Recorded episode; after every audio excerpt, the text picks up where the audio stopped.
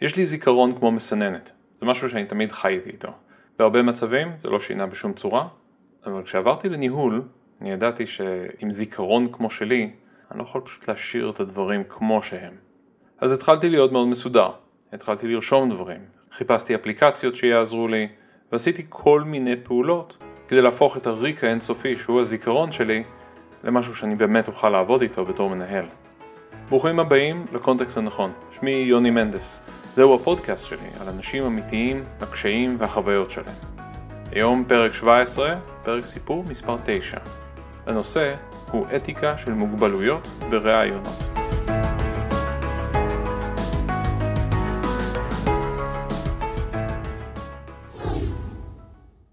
אורן, תוכניתן מנוסה, כתב בקבוצה מפתחים חסרי תרבות. האם היית מגייס מפתח עם הפרעות קשב? עד לפני כמה חודשים הייתי בארון לגבי הפרעות הקשב שלי.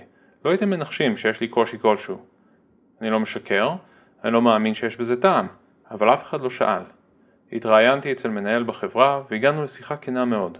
דיברתי על הציונים הנמוכים שלי בתואר ומצד שני על השאיפה שלי למצוינות. מפה לשם אני קולט שהוא נסגר, מתחיל לאבד סבלנות. אמרתי לו, תגיד לי מה מפריע לך. אז הוא שאל אותי, למה אני עושה משהו לשכל על שאיפה למצוינות ומצד שני מסיים תואר עם ממוצע 74? מצאתי את עצמי מגמגם, מנסה להסביר שהייתי ילד ושהיה לי קשה, אז שאלתי אם יש לי הפרעות קשב, ואמרתי שכן, והוא נרגע. אמר שגם הבן שלו ככה. משהו אצלי השתחרר בנושא, שבוע אחר כך הם התקשרו להודיע שהם מחפשים מישהו עם הרבה יותר ניסיון. האם רטלין זאת מילת גנאי? האם הפרעות קשות זה משהו שמונע ממני מלהיות מפתח טוב? השאלה הזאת היא שאלה לא במבנה סטנדרטי. אנחנו דיברנו הרבה על המשמעות של להיות בעל הפרעה ועל הצורה שבה אנחנו נאבקים במוגבלויות. אתם יכולים גם לחזור לפרק 2, שם דיברתי גם עם בעלת הפרעות קשב וכל מיני צורות להיאבק בתופעה הזאת. אז אני הולך להתמקד בעיקר באספקטים של הרעיון עצמו ובמשמעות של מוגבלויות ברעיונות. אז צללתי לפרטים יחד עם אורן ודיברנו קצת על העבר שלו. ברעיונות בעבר לא ממש הייתה בעיה או דיון אפילו על ההפרעות האלה. הפרעות הקשב ליוו את אורן במשך כל החיים שלו, ומאז ומתמיד היו מלוות באיזשהו פחד וחוסר ביטחון עצמי. תמיד הסתובב בתחושה שמשהו חסר ושהוא שוכח או מאבד דברים. ההורים שלו היו קוראים לו עצלן. יש לך כל כך הרבה פוטנציאל, רק היית מתאמץ. לאורן היה מאוד קשה עם ההגדרה הזאת. הוא ראה את עצמו כשקדן, כמשקיע, לא עצלן. זה פשוט שדברים לא הלכו לו, לא הסתדרו לו. הייתה כאן סתירה קשה בין איך שהוא תפס את עצמו, לבין המשוב שקיבל מהעולם. כדי ליישב את הסתירה הזאת עם עצמו, הוא פיתח מנגנון התמודדות. כלומר, הוא היה מוותר מוקדם כשזה היה משהו שלא היה נראה מעניין. אם משהו היה ממש מעניין אותו, הוא היה מצליח להתמודד עם האתגר. אבל הבעיה הייתה בבעיה עצמה. קשה היה הופך לקשה מאוד, וכשדברים היו קשים מאוד, הוא היה פשוט מוותר, ומעדיף לעבור למשהו אחר. אז שאלתי את אורן, איך הוא רואה את המושג הזה של מצוינות? משהו שהוא מאוד מאוד מתגאה בו וחזר עליו כמה פעמים בשיחה שלנו. בואו נדבר רגע על המושג מצוינות. מצוינות כערך בתוך חברה או כערך אישי היא משהו שמשתנה מבין אדם לבן אדם. מצוינות בהקלטת פודקאסטים יכולה לבוא לידי ביטוי בזה שמקריינים בצורה מושלמת כל הזמן וללא גמגומים ובלי סימני פיסוק כמו שאני מנסה לעשות עכשיו, אבל לא ממש מצליח. מצד שני, יכול להיות שמצוינות אצל חברה באה לידי ביטוי בזה שאנחנו נותנים איזשהו ערך מוסף לחברה, או אולי שאנחנו ממש ממש מצוינים במה שאנחנו עושים, לדוגמה בלתכנת בשפות תכנות מסוימות. העניין הוא שלכל אחד תהיה גרסה משלו למצוינות. מצוינות בעולם של אורן מתייחסת לצורה שבה הוא מסיים בעיה. אורן, ברגע שהתמקד והתמסר לבעיה, היה מסיים אותה היטב, אפילו בצורה מהירה. אבל זה לא היה מספיק בשבילו. הוא היה צריך לנצח את האנשים האחרים שניסו להתמודד עם אותה בעיה. הוא היה צריך למצוא פתרון יותר טוב, יותר מהר ויותר יצירתי מכל אחד אחר. כשהוא לא היה מנצח, הוא היה מביא על עצמו את כל הביקורת העצמית שהוא היה מצליח למנף ומתחיל את המעגל הזה מחדש. אורן העיד על עצמו גם שהוא לא מנצח נחמד באופן מיוחד, הוא היה ממש נהנה לדחוף את הניצחון שלו בפנים של אנשים אחרים. זה היה קורה לפעמים, שאלתי את אורן עד כמה הוא היה מנצח, והוא היה אומר שהוא היה בדרך כלל מנצח, אבל לא תמיד, ובתחושה שלו, לא מספיק. אז שאלתי את אורן איך הוא היה מתאר הפרעת קשב. אורן ניסה להדגים לי בעזרת דימוי איך הפרעת קשב מרגישה. הוא תיאר את האשליה של דלי, שידועה בשם שפתיים, או כורסת השפתיים. משהו שהוא פרצוף מבחוץ, אבל כשאתה מסתכל על כל פרט הוא בעצם סלון מבפנים, מעין אשליה אופטית. הוא סיפר לי שבהפרעה אתה רואה את כל הפרטים הקטנים, כל הזמן, אבל רק לזמן קצר אתה מסוגל באמת להתמקד בתמונה הרחבה. אחר כך, בעזרת פלאי האינטרנט הלכתי וכמובן הסתכלתי על המיצג הזה, ובאמת התודעה שלי כל הזמן נעה פנימה והחוצה מתוך המיצג. יכולתי לראות את השפתיים והתמונות ואת כל החלקים הקטנים, אבל מצד שני יכולתי גם לצאת החוצה ולראות את הפנים כפי שהן מתוארות. ממה שאורן תיאר, הוא לא מסוגל לעשות את הקפיצות האלה. הוא נשאב פנימה ולא מצליח לצאת החוצה. אורן החל בטיפול תרופתי במהלך הלימודים, מה שאפשר לו להשתלב בתוך קבוצות לימוד ולהיות גורם תורם במקום מפריע. כשסיים את הלימודים והלך להתראיין, הוא התמקד בחברות גדולות, ודווקא שם פחות נכנסו לתוך הפינות האלה. הוא אמר שאולי פחות היה אכפת להם, או אולי הם יותר מודעים לאפשרות של כאלה הפרעות, אבל דווקא ברעיון בסטארט-אפ, שם הוא נכנס לתוך הפינות האלה, ושם הייתה לו את השיחה הזאת. בנוסף, אורן הבחין שבחברות הגדולות נהגו לבצע רעיונות יותר קצרים, מה שהקל עליו מאוד לשמור על פוקוס. דווקא ברעיונות הארוכים, ואלה שחפרו לתוך הפרטים, היה לו יותר קשה לשמור על קצב סביר לשיחה ובריאיון. כיום, בעזרת הטיפול התרופתי, אורן פיתח שגרה שבה הוא שולט על ההפרעה בצורה מאוד אפקטיבית. הרעיון הזה בעצם מציף אצלו את התובנה שאין באמת צורך להסתיר את ההפרעה הזאת, ואין צורך לחשוש לדבר על זה ועל התרופה. הוא מרגיש טוב עם זה, והוא רצה לגרום לאנשים אחרים להכיר את התופעה ולהעלות אותה למודעות. למרות החשש. הוא החליט בינו לבין עצמו שהדבר הזה לא הולך להיות יותר סוד. בתוך הרעיונות עצמם, אורן משתדל לשמור על כנות ולהישאר בתוך אזור הנוחות שלו. כלומר, לא לדבר על התופעה אם זה לא בנוח, לא להציע את המידע בעצמנו.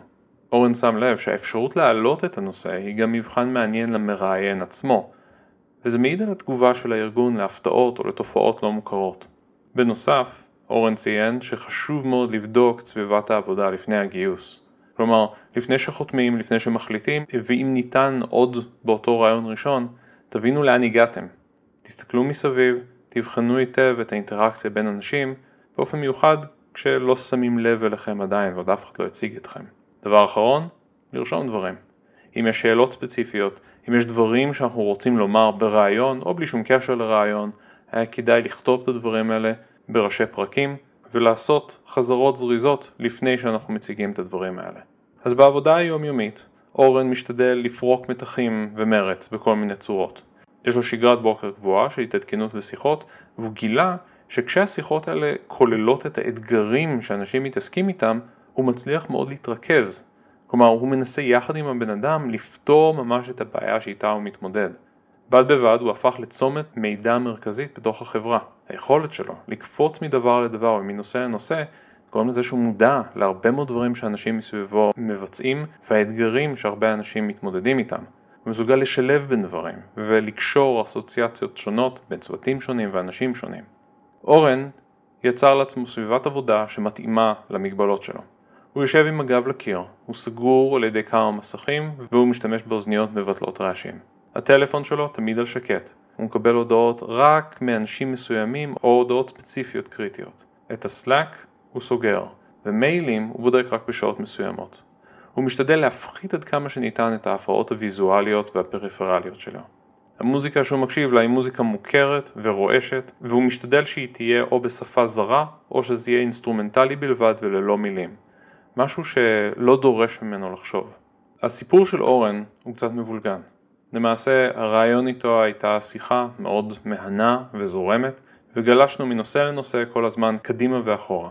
מוגבלויות הן משהו שלכולנו יש. לא לכולנו יש משהו פתולוגי, כמו לדוגמה הפרעת קשב, אבל לכולנו יש קשיים שאנחנו צריכים להתמודד איתם.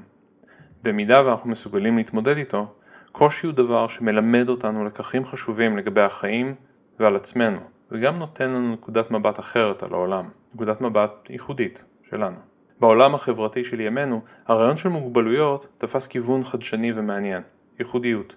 לדוגמה, יוטיוברית שהיא גם גיימרית ואוהבת חיות, בשם סוויט אניטה, שבמקרה יש לה גם טורט סינדרום, והיא נותנת לעצמה דרור מלא ביוטיוב לצעוק ולקלל ולעשות כל מיני דברים שלא בטוח שהיו מתקבלים היטב ברחוב או בחברה יותר סגורה. דוגמה נוספת, פרסי ג'קסון, גיבור הספרים של ריק ריידן הוא בעל הפרעת קשב וריכוז, משהו שמפריע לו כל הזמן בלימודים, אבל מאוד מאוד שימושי ללחימה במפלצות מהמיתולוגיה היוונית. מה שאני מנסה לומר זה שהעולם מתחיל לקבל אנשים שונים כאנשים מיוחדים. אנחנו יכולים לקבל את זה כמו שזה, אנחנו יכולים להיות חלק מזה או שאנחנו יכולים להתעלם מזה, אבל זה הכיוון שאנחנו הולכים אליו היום. מנהלים הלכתי והסתכלתי קצת על החוק.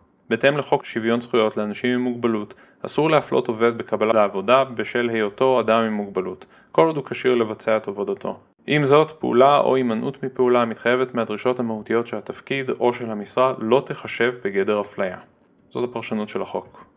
מצד שני, קנס של 5,000 שקלים למעסיק ששאל שאלה לגבי פרטים אישיים שעשויים להיות מפלים, ללא הוכחת נזק. כך שבעולם המשפטי הדבר הזה מאוד לא ברור. ההנחיות של אנשי כוח האדם הם להימנע לחלוטין מהשאלות המפלות. אנחנו יכולים להתנצח ולהתווכח לגבי האם זה ראוי והאם זה באמת לא חוקי, אבל העובדות הן שאנשים קיבלו על זה קנסות. אז למה מוגבלויות ברעיונות זה כזה עניין חשוב? למה יש חוקים על הדבר הזה? אז החשש ממוגבלות נובע באופן כללי משילוב של ה-horn effect וה-similarity attraction. אלה תופעות מתועדות במדע של דעות קדומות שמשפיעות על שיקול הדעת שלנו. בתהליך הגיוס חשוב שלפעמים גם נשים על ראשנו את כובע מבקר ההטיות שלנו ולשאול את עצמנו בכנות מה השפיע על ההחלטה שלנו. אם אנחנו מסוגלים בצורה קרה ושקולה לרשום את הסיבות בגללן דחינו או קיבלנו מועמד, סיכוי סביר שנוכל להבין איפה אנחנו עומדים בתוך הסקאלה הזאת של הטיה. השאלה הזאת היא לא רק שאלה משפטית, היא גם שאלה אתית. היא חשובה מכיוון שזוהי שאלה אתית קטנה יחסית. איך הארגון מתייחס לעובדיו ובוטח בהם לפעול כמקצוענים? בכל זאת, אנחנו משלמים להם כסף כדי לפעול. בסופו של דבר, אדם ששוגה באתיקה קטנה, כנראה ישגה גם בגדולה. אנשים שנתפסו, בסופו של דבר, בפלילים ושחיתות, במבט לאחור ניתן לראות שובל הולך וגדל של חריגות אתיות הולכות וגדלות. אל תתחבאו מאחורי זה מה שאמור לי לעשות. זה לא הסבר טוב לשום דבר. במידה ואנחנו כמנהלים מודעים להטיות שלנו, ולכולנו יש הטיות, חשוב שנפעל לנטרל אותן. לדוגמה, רעיון נוסף עם מישהו אחר, שאולי אין לו את ההטיות שלנו. רשימת שאלות לעצמנו שמעריכה את קיום ההטיה ברעיון ספציפי. להטיה שלילית, לדוגמה גזענות, חרדת נשים, סלידה ממומים, שיחות כנות ופתוחות עם אנשים אחרים לגבי ההטיה יכולות מאוד לעזור לנו. אם אתם רוצים נקודות נוספות, ואתגר, דברו עם אנשים שנגדם אתם מוטים. זה משהו שקשה מאוד לעשות, אבל בסופו של דבר זה שורף את ההטיה באש המטהרת של הפרטים הקטנים. זה מאוד קשה להרגיש רגשות שליליים למישהו כשאתם מכירים את חלומותיו לעתיד, רואים תמונות של ילדיו ופגשתם את בני הזוג שלהם באירוע החברה לפני חודשיים. מיקוד והסרת הפרעות זה רעיון מעולה גם למי שאינו מאובחן. תפקיד המנהל הוא ערב רב של הפסקות והפרעות. אין צורך בעוד. קבעו מכשירים, נתקו דברים שמזמזמים ומקפצים.